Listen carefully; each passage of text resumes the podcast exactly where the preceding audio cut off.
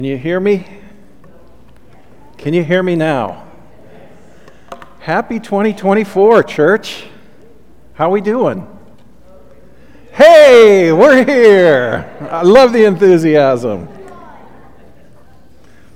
So thank you for joining us for this first sermon of 2024. Uh, we're going to come back to the book of Deuteronomy in a couple weeks, but I thought we would take the opportunity to kind of ask some questions about uh, what we're wanting to get out of what we do together as a congregation and as a way to help us reflect on our own heart, our own level of involvement. Uh, so, uh, we've been given this high calling in Jesus Christ of what He wants us to do and what He expects from us. So we're just going to reflect on that a little bit this morning. And then next week, we have the Eugene Rally. We are going to be taken over by young people, it looks like. Uh, and I'm really excited about it. And thank you for everyone who's uh, volunteered to help make this uh, happen. Jonathan and Mackenzie have been very busy with all of this. But we have so many young people coming, and it speaks something to uh, the need that we have for events like this. And uh, these kind of things can be a special catalyst, not callous, a special catalyst for a young person's faith. That they have these positive memories and associations, a time to reflect on the Lord, a time of great fun together. Uh, the Lord uses stuff like this. Uh, I, I've been blessed uh, by those events that I've got to participate in as a, as a young man growing up so, next week, uh, Jonathan's dad, David Young, is going to be bringing our morning lesson. He's a really good preacher, so uh, I'm excited for that. Um, how many of you contemplated some changes you wanted to make in 2024? Have any of you flirted with the idea of a New Year's resolution? Okay, we got some flirters out there. Not a lot of real confident, like, this is it. 2024 is when it's going to happen. If I, if I saw you jump up and shout, Praise the Lord or Hallelujah or something like that, I might have better feelings about the success of whatever you're contemplating. See, it's easier to uh, build these lists in our heads and. Uh, uh, the contemplation is easier than the execution when it comes to making big changes in our lives. And as I thought about things I wanted to work on for the new year, I realized that most of my ideas were related to my own personal physical well being, and they didn't include a whole lot about spiritual steps that I needed to be taking. And as I thought about just my spiritual goals, were kind of not a whole lot this year. I was kind of convicted eh, that not one goal that I had contemplated in my mind had anything to do with this church body here. Is that an awful thing for your preacher to admit? So I began to wonder can you and I contemplate or even articulate the church of our dreams? What we're doing together here, what we would like it to be and become. Then we have to ask is the church of my dreams the same as the church of God's dreams? What does the Lord dream about in regard to his desires from the Eugene Church of Christ and what we're doing here? So, one of the things that we need to do is to come to terms with our own resistance uh, to making changes that we know will be good for us. This is from a, a writer, Christian thinker Ken Boa. The normal Christian life is sadly not the abundant life of the Bible that God has called us to. Most Christians really aren't willing to go for broke. We like our faith on our terms. And when it doesn't come to us exactly on our terms, which it never fully will,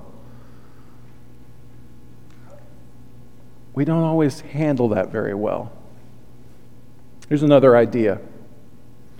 Suppose our failures occur not in spite of what we were doing, but precisely because of it. Ooh. That one gets me.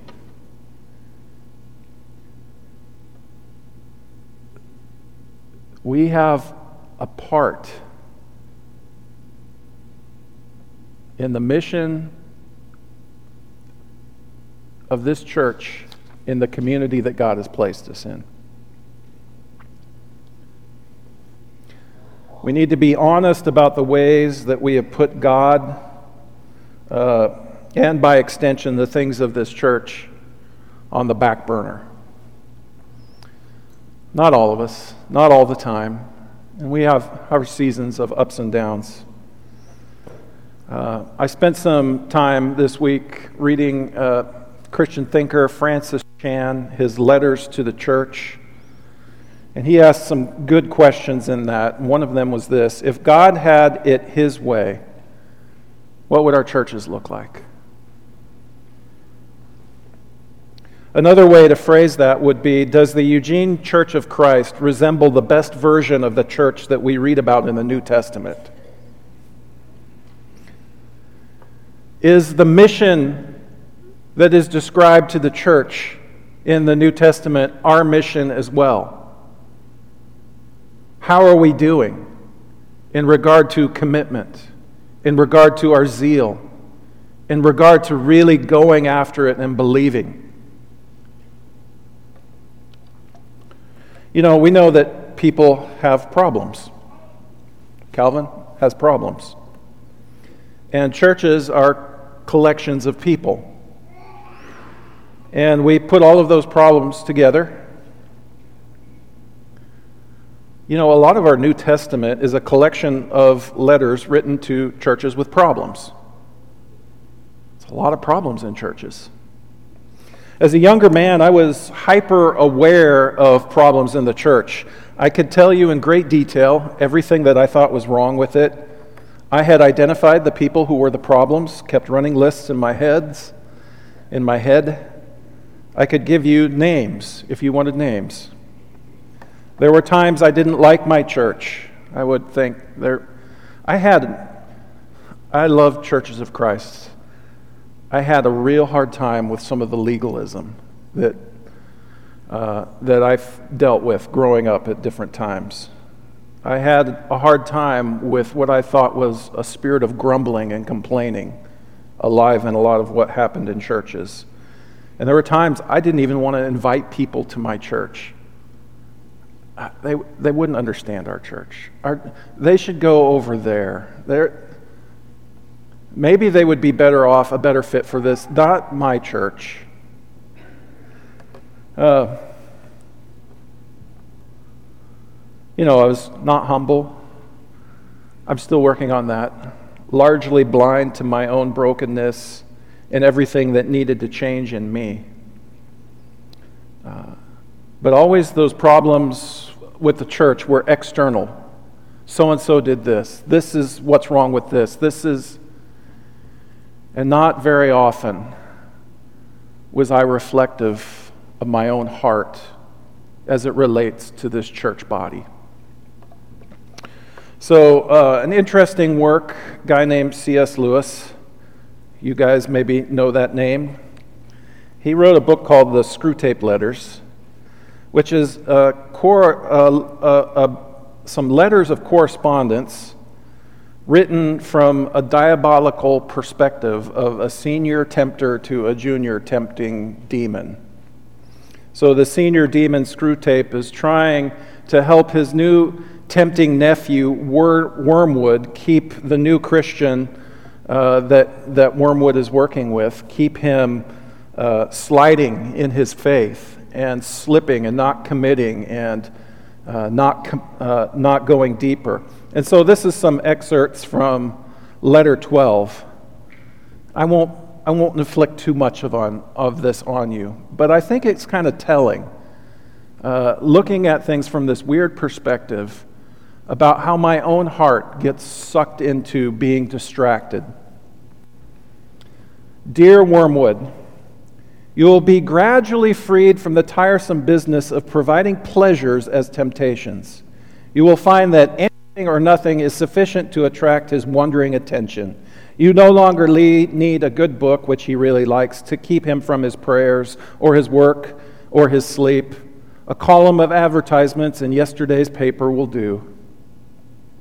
All the healthy and ongoing, outgoing activities which we want him to avoid can be inhibited and nothing given in return, so that at last he may say, as one of my own patients said on his arrival down here, I now see that I spent most of my life in doing neither what I ought nor what I liked. And doing nothing is very strong strong enough to steal away a man's best years, not in sweet sins, but in a dreary flickering of the mind over it knows not what and it knows not why, in the gratification of curiosity so feeble that the man is only half aware of them. You will say that these are very small sins, and doubtless, like all young tempters, you are anxious to be able to report spectacular wickedness. But do remember, the only thing that matters is the extent to which you separate the man from God, the enemy. It does not matter how small the sins are, provided that their cumulative effect is to edge the man away from the light and out into the nothing. Murder is no better than cards if cards can do the trick. Indeed, the safest road to hell is the gradual one, the gentle slope, soft underfoot, without sudden turnings, without milestones, without signposts.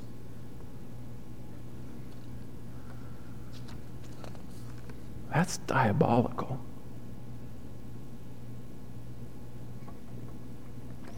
As an individual, but even as a church. You know, the devil doesn't need to destroy us through spectacular or traumatic events. He just needs to keep us from focusing on the Lord, from thinking about the Lord our God. Here's the way I kind of to word it the enemy of your soul doesn't need you cold toward Jesus lukewarm will do just fine.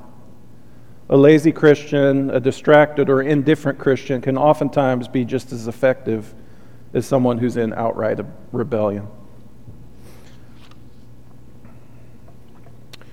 What diabolical suggestions would Screwtape whisper into people's ear here at this church?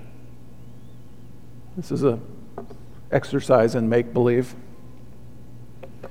Maybe Remind them how the church used them or took advantage of them. Remind them that the church expected too much of them and didn't really acknowledge them for their service. Remind them of a time when they really needed help from the church and no one lifted a finger to do anything. Remind them that they were not personally consulted over the paint color in the fellowship hall or the carpet squares in the atrium. Remind them how uncomfortable they feel when certain song leaders try to make them sing new songs. Let them focus on the technical performance rather than the heart behind that. Make them think about how they have closer friendships with people in the world than people in that they go to church with, and just how messed up that is. Make their memories long to continue to hold grudges over things that happened 20 years ago and keep them remembering arguments they had with people who left this church a decade ago and keep them arguing with people who died 25 years ago. Have you ever known people who had an argument with someone who's dead and gone? What the enemy cannot accomplish through outright assault, he will try to accomplish through a few well placed grumblers, a spirit of discontentment and complaining. A single power hungry leader can derail entire churches sometimes. Anything that distracts you from the mission that God has given us It doesn't matter what that thing is. If it's distancing you from the Lord, we need to repent and we need to turn around.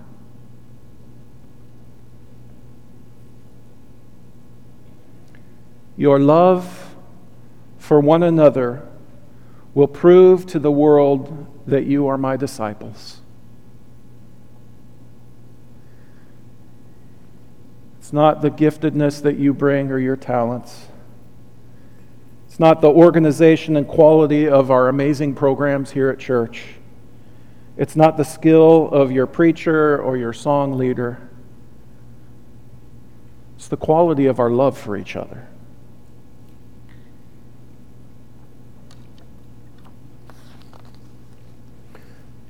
John tells us the proof that will leave the world speechless, that they cannot argue against.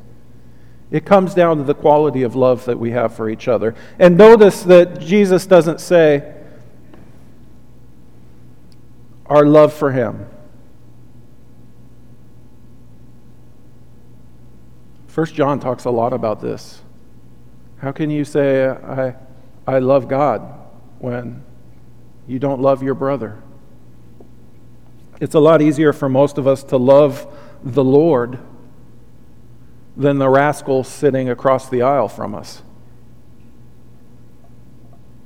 But it's our love for each other that is the miracle that the people of this world will not be able to refute. And what they need so desperately is a fellowship of people where the love of God is alive and well and active among them. So, a beautiful thing happened this last week. I'm not going to name names because it's not for me to say, and I don't want to embarrass anyone.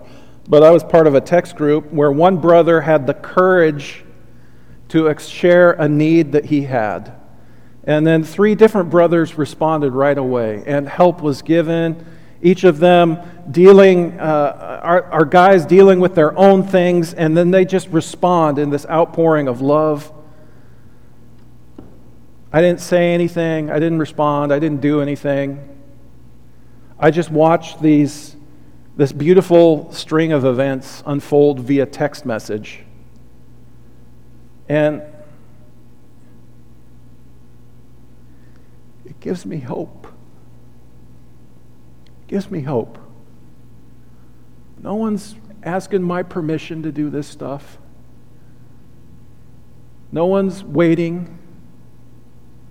They just see something good and there's a need, and people go after it and they take care of it.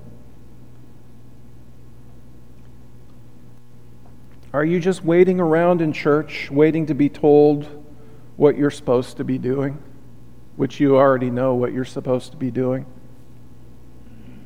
See, the way we grow in the kind of love for one another that proves the world, to the world that we are Jesus' disciples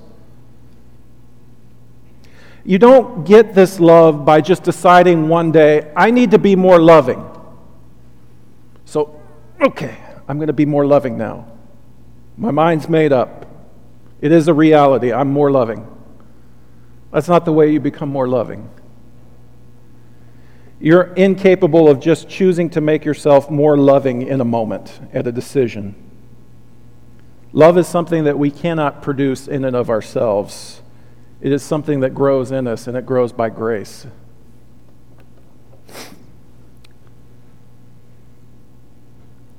Love grows when a church is actively involved and engaged in the mission of God.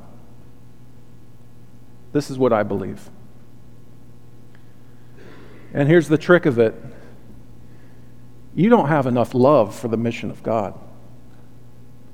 None of us do. Not even all of us combined as a community. You have to go on mission to find the love necessary to make the mission of God a reality and to make it work. And that's where your faith comes in. We have to step out in faith and trust, knowing that the Holy Spirit will help us with everything we need if we have the faith to really go for broke with the Lord our God.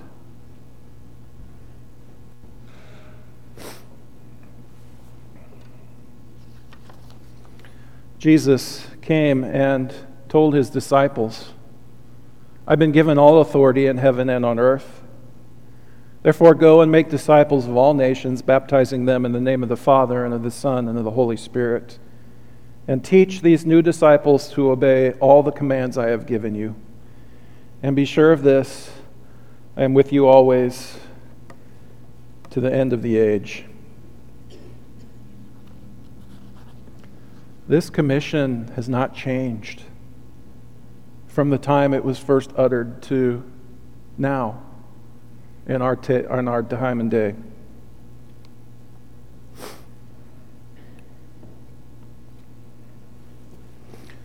The mission of God is something that we do. It's not just something we think about. We have a tremendous mission opportunity this next week with all of these young people coming to this church. I hope that you come and get involved.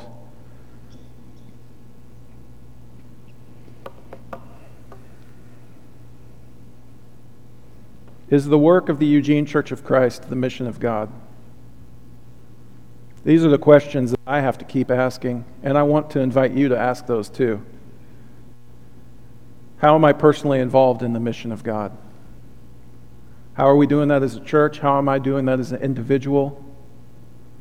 Where do you have some skin in the game, so to speak, to use more colloquial language? So, the sermon in a nutshell how do we grow love for our brothers and sisters? First, brotherly love and all the love that we need for our relationships, it grows when we're involved in the mission of God. When we're not involved in God's mission, churches fall apart from a lack of unity, from grumbling and complaining over stuff that doesn't matter, a hill of beans. But when we're engaged in the mission of God, we don't have to ask for unity. Unity is going to be there. We don't have to ask for love. Love comes. Look, if we are serious about the commission that Jesus give, gave about making disciples, He is going to equip us with everything we need individually, corporately, I believe this. The second thing to help us grow in our love for our brothers and sisters brotherly love grows when our love for God grows. There's a correlation between them. The most important commandment is this Listen, O Israel, the Lord our God is the one and only Lord, and you must love the Lord your God with all your heart and all your soul and all your mind and all your strength. The second is equally important love your neighbor as yourself. No other commandment is greater than these. So I had a teacher who used to ask me the question how many commands is this? How many commands is this? And I said, Two. And he said, No. And I said, No, clearly this is two commands love of God and love for neighbor. And that's why Jesus calls it the second. And this teacher said, No. This is just one command. And I never quite fully agreed with him, but it made me think for a while. And as I thought about it, I think he had a point. When you love the Lord your God with everything you've got, you are necessarily going to grow in love for others as well. There's a compounding effect. If you are all in for Jesus Christ, Jesus brings a lot of people with him everywhere he goes. And he helps us learn to love them as well. As I love God, my love will naturally go where God's love goes. Where does God's love go?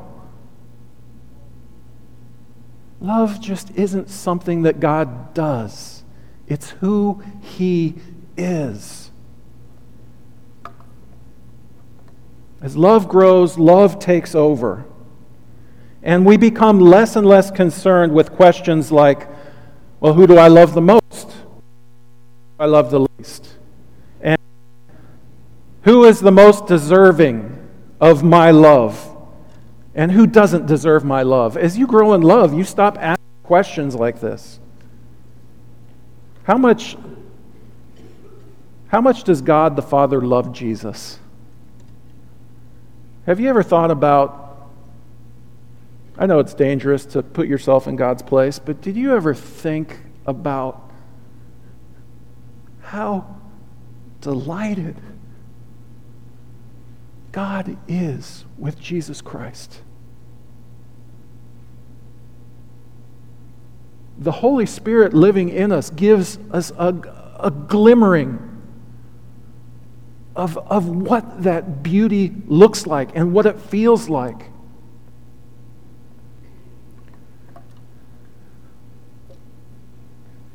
What did they say about Jesus Christ? They said,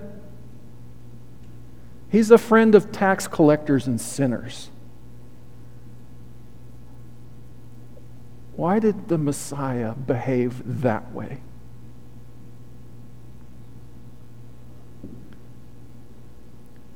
He was just following the love of his heavenly.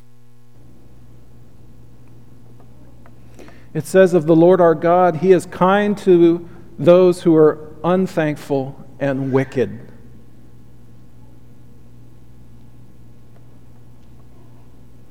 The love of God will lead us into some strange relationships. Are we open to it? Are we open to those strange love relationships that the, you know, uh, we can't compromise on holiness, we can't compromise on truth. But we have to learn how to disciple each other. And understand that when people come through these doors, me included, and I've been at this for a long time, there's a certain amount of baggage that I still bring. The perfection is in the Lord our God. And in a community of love that I pour into and I commit myself to, we maybe have a shot at doing something really amazing together. That's my hope for what we do this year.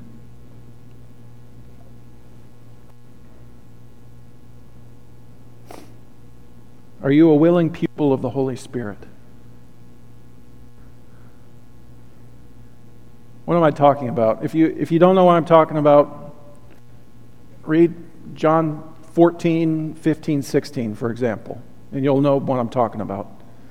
The Spirit leads us into the mission of God, and the Spirit leads us to places and situations where love of God and neighbor, it's going to grow. You can trust that. If you're growing in admiration and love and awe for the Lord your God, if you're beginning to be able to relate in a new, kind of miraculous way with a person who has been very difficult.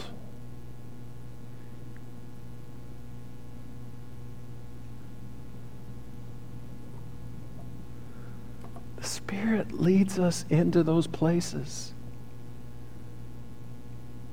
Those are places where we grow. So here's a few suggestions for getting the most out of what we do, just talking uh, Sunday mornings, Wednesday nights if you're involved. These are kind of just practical suggestions. Do you come to worship well rested? I know sometimes we have a hard time with sleep and stuff like that. But you know what? I am incredibly boring if you were up till 2 a.m. playing PlayStation or Xbox or whatever it is. I'm so boring. If you're hung over, there's nothing I can really say. Do you pray for me? I know some of you love my preaching and are so grateful for the ministry of the word that I've been entrusted with. I know my preaching doesn't connect with everyone. I don't have a problem with that. I'm okay with that. I'm trying to do my part to do better at that all the time. Do you pray for me? Do you pray for our song leaders? Do you pray for our leadership and our elders and all of those who do you pray for our children's classes? There's so much that if we just learn to lift these things up to the Lord, do you come to worship with anticipation? Do you ask the Lord to show you something or teach you something? I guarantee if you wrestle with the Lord in prayer, Lord, I need to hear your word. I need to hear something from you. It might not be me or this sermon, but the Lord is going to make sure you hear that word. You have to be patient sometimes. We're not always good at that either. How are you involved in the work of this church? How do you have skin in the game? You know, the people who learn to teach, any of you who have been involved in the level of teaching, you also know that it makes you a better student. You learn discipline when you try to do these things. You become familiar with particular topics. You start to ask new questions. You appreciate and identify more with the people who have been entrusted with teaching and seem to do it with some level of grace or competence uh, through through the Lord's help? How do you fight against distraction and your own diminishing attention span? There's nothing more boring than church when you're the kind of Christian who treats faith like a spectator sport. It's not going to have a lot of value to you, it's not going to have a lot of meaning to you if you just stop complaining about things that you see wrong, even if you don't articulate those things, and you just go and try to help out.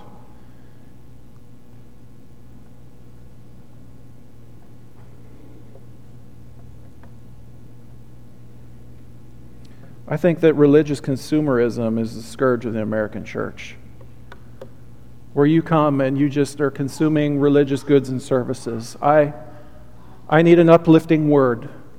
I didn't connect with the worship this week or any week. The way they do it in churches of Christ, my goodness. Or whatever. I'm not here to entertain you. I'm not here to coddle you.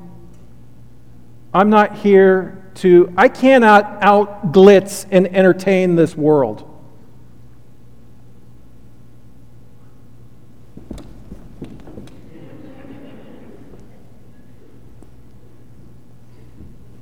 I got a little dance in me sometimes. But I cannot out compete what and that's not what we're about. We're about fixing our eyes on the Lord our God and honoring him in our midst. And you need to be active in your involvement in that. That's our lesson. The two things that I measure about what I want for this church is are we are we loving the Lord our God with all that we got and our neighbor as ourself?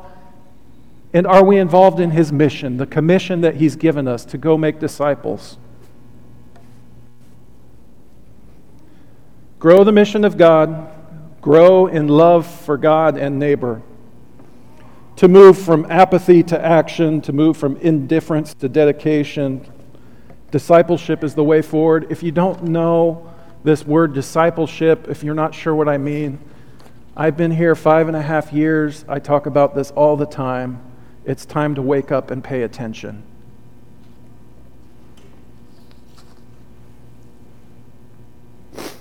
This is just questions that I've been asking as we've been given this opportunity for the new year.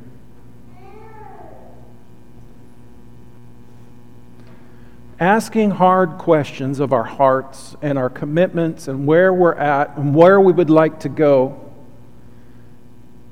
these are important questions to ask. These are important things to give time and energy to. Um, we're a little bit late getting around to it, but we're going to start our new guys' Sauna discipleship group. Uh, upcoming weeks, we're a little later getting at it this year. It's just been a busy calendar schedule. We got the rally to get behind us.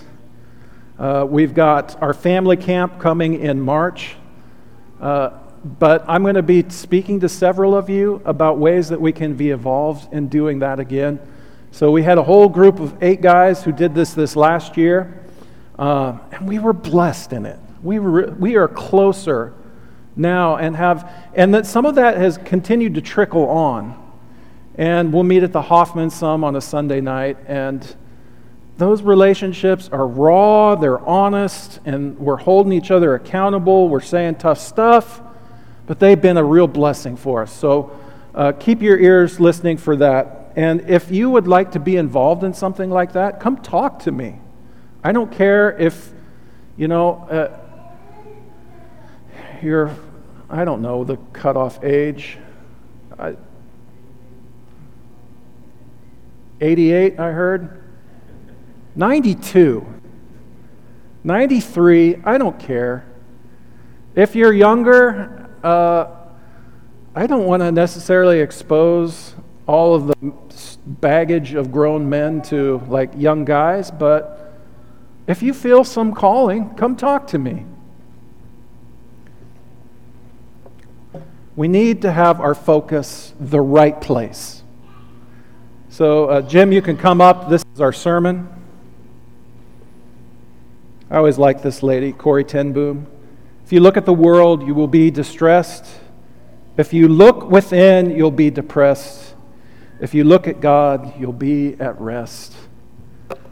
You know, when we get our eyes focused where they need to be, when we get concerned and intentional about loving God and each other, when we get concerned with the mission of God, the Spirit of God helps us do that in a way that is healthy and helps us do that in a place of rest.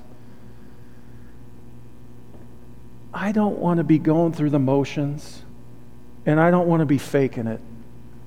Not as your minister, not as a disciple of Jesus. We got tremendous opportunities ahead of us. And I hope you think about some of these things and how you want to be involved and how you want to honor the Lord your God. That's our sermon today. So, next week, the Eugene Rally, and the week after that, we got some more uh, work to do in the book of Deuteronomy having our eyes fixed on things above makes all the difference that we need to live this Christian life. if you need uh, the prayers of this church, if you would like to uh, take the next steps in your discipleship journey through baptism, we always offer an invitation at the end of my sermons to make a time where that's uh, available to you, and you can come talk to me. I stand up here over on the side. But let's go ahead and stand and